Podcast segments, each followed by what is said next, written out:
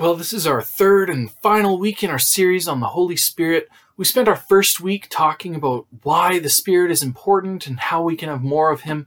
Our second week, we spent some time looking at the theology of the Holy Spirit, asking questions in a bit more depth about the nature and identity of the Spirit. And this week, we're going to focus on one of the main ministries of the Spirit, the church. My title for today is Supernatural Church, but this is one week where I truly don't expect anyone to take notes. This is not going to be a normal sermon. I'm warning you now. This is going to be more like dreaming together. But I truly believe that this is what God has for us this week. So let's pray and invite God to guide us. Heavenly Father, Lord Christ, Holy Spirit, be with us today. Guide our thoughts, guide my words, Fill us with dreams and visions. Make us into the people that you need. We love you. We trust you. Amen. So, I said before that the church is one of the main ministries of the Spirit, and I believe that. The creeds put the communion of the saints and the Holy Church among the roles and acts of the Spirit. In the opening verses of the book of Acts, the disciples literally won't leave Jerusalem until they've received the Holy Spirit to empower them to start the church. But I fear that for many of us, we wonder if we really need the Spirit to do church at all. I mean, it's apparently not that hard to fake it without the Spirit. I'd be willing to bet that lots of churches are puttering along on the fumes of what the Spirit did in the past, or they're filling that gap with human talent that temptation certainly comes to me. Hearing from God is a lot of work. I have to be very careful that what comes out of me on a Sunday or during a midweek Elim Minute devotional is something that comes from God and not just my own strength. I've got lots of Bible knowledge. You know, I read that book, I study it, and I'm trained enough that I can come up with my own stuff to say. But none of you tune in to hear what I have to say. You're here because you want to hear what God has to say. And that is the great challenge. That's the great challenge. How do we do church as a whole in a way that says clearly, God is here? Now, I want to be clear that this is a conversation for all of us. It's not just for staff or the board or the deacons. Church is not something created by pastors and leaders. It is something created as we come together. It is something created by God when God meets with his people, his children to encourage one another and to grow in our pursuit of him. It's not the building. It's not Sunday morning. Church is we, the people of God, coming together in the life power of the Spirit. And we are in an unprecedented moment. And I know it's cliche at this point to say stuff like that, unprecedented moment. But I want to be serious about it. Think about this. None of us have lived through a time when we had to suddenly stop doing church the way that we're used to, like we have with the response to COVID 19. None of us have had an opportunity like this to pause and reflect and redesign and reset to rethink how we gather, to rethink what each of us can bring to the body of Christ. Normally, when a church wants to make changes, they have to be gradual and slow, if only because it takes time to figure out policy and implement the changes. But we're in a period where we could conceivably do a hard reset on how we do church. We don't have to go back to normal. Dream with me a little. Is church everything you hoped it would be? And I want to be clear what I'm talking about here. I'm not talking about little things like taking up the offering at a different time or even physical things like getting the organ fixed, which is all important, right? We need to talk about those things.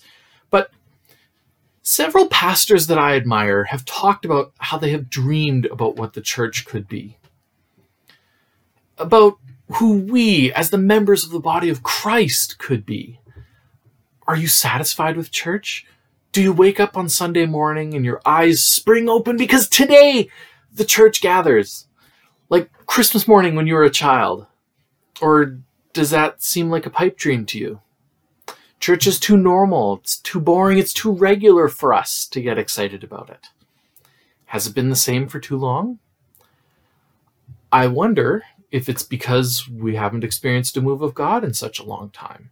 Now, I'm not saying that's the case, but if you woke up on a Sunday morning and you knew that you were about to go somewhere and see lives changed, see your life changed, see your children's lives changed, would you be more excited? If you knew you were about to have a deep, meaningful, emotional, raw experience of God's presence, would you be excited for church then? Why can't we? What if you opened your Bible and God really communicated with you? What if you knelt in your room or sat in your car or wherever you go to pray and you felt this incredible connection to the divine and you literally couldn't live the rest of your day without thinking about it and being different? So, what can we do? I don't have an easy answer. This isn't the launch to some new campaign. This is the start of a conversation. When the church reopens, and it will, what do we want to come back to? Do we want to keep going the way that we have? When the city drives past and thinks nothing of little Christians all over meeting in their quaint churches?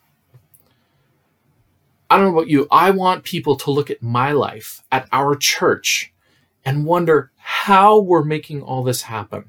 I want people to need God to explain what's going on. I don't want my life to be explainable without the Holy Spirit. I don't want our church to be explainable without the Holy Spirit. I truly believe that the only way that happens is when every person in our churches begins to take seriously the message and the call of Jesus on our lives that there's a world outside our windows that needs Jesus, that the call to love one another inside the church is a radical call to sacrifice, a call to actually treat one another as family, not just be nice to each other one morning a week. To see that there are gifts and talents in this body, given by God and planted for His use, that are not being used.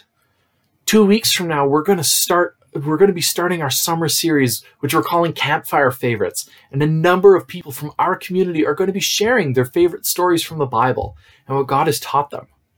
I'm so excited to see those gifts being tried out, being watered, being used for God's service. I believe in God. I believe in church. I've experienced God and I've experienced Him powerfully in church. And I've had my life changed by those encounters. Have you? Don't you want those experiences more often? And especially, don't you want those experiences for others? Don't you have a friend or a family member or someone in your life who just can't seem to get their head around your faith? And you think to yourself, if you could just experience God for yourself, then you'd understand. But you can't convince anyone to be obsessed with Jesus. You can't talk them into falling in love with Jesus. I mean, uh, that's kind of exactly what I'm trying to do right now, but really, only the Holy Spirit can do that. In 1 Kings 18, yes, we are going to open our Bibles today. In 1 Kings chapter 18, there's this amazing encounter where Elijah goes up on Mount Carmel and he has this face off with the prophets of Baal. Baal is a, is a false god that Israel has been worshiping. They've been distracting themselves from the worship of the true God and Elijah has this showdown, and the prophets of Baal have this long, loud, passionate time of worship that lasts from morning till evening. But no one listens. After Elijah prays and fire falls from heaven to consume not only the offering but the altar too, the response of the people isn't about how eloquent Elijah is about the beauty of Elijah's prayer, or about the call on Elijah's life. Their response is all about God's power. In verse 39, the Bible says that when the people saw this, they fell prostrate and they cried, The Lord, He is God. The Lord, He is God. We can have a great time meeting in God's house, but at the end, does fire fall from heaven? Not literally, obviously, but do we leave church talking about the God we experienced or about the people we saw perform for us? This is especially hard for me because I am a person who thrives on compliments. I love being told what a great job I did, that you liked the sermon. But what I really love is when people, when a person comes up to me after the service and they tell me how God spoke to them. And I, I don't want to sound like this incredible pessimist. This happens pretty regularly. People meet God at Elim Chapel. So don't don't feel like this is all one big downer. But let's ask, what could our community of believers look like if we really lived in the unity, fellowship, and power of the Holy Spirit? Obviously, these are big questions and big conversations. So let's make it simple. And this week, focus on ourselves before we dig in to lovingly shape the great institution of the church. How are you doing chasing God? Would you say that you're doing all right? Have people noticed the fruit of the Spirit in your life? Love, joy, peace, patience, kindness, self control? Do they comment? It's easy to tell ourselves that we have these things and trick ourselves into complacency. Canada, according to Pew Research, is supposedly 55% Christian. But in 2013, Pew Research found that only 20% of Canadians attend any religious services weekly, Christian or otherwise. And only 29% say they pray daily, Christian or otherwise. You know what that tells me? We have a whole lot of people around us who have tricked themselves into complacency. And that also tells me that we do not live in a society where passionate, engaged Christianity is the norm. If we devote ourselves to God, we really do have the chance to be light in the darkness. But we can't just conjure up these things, right?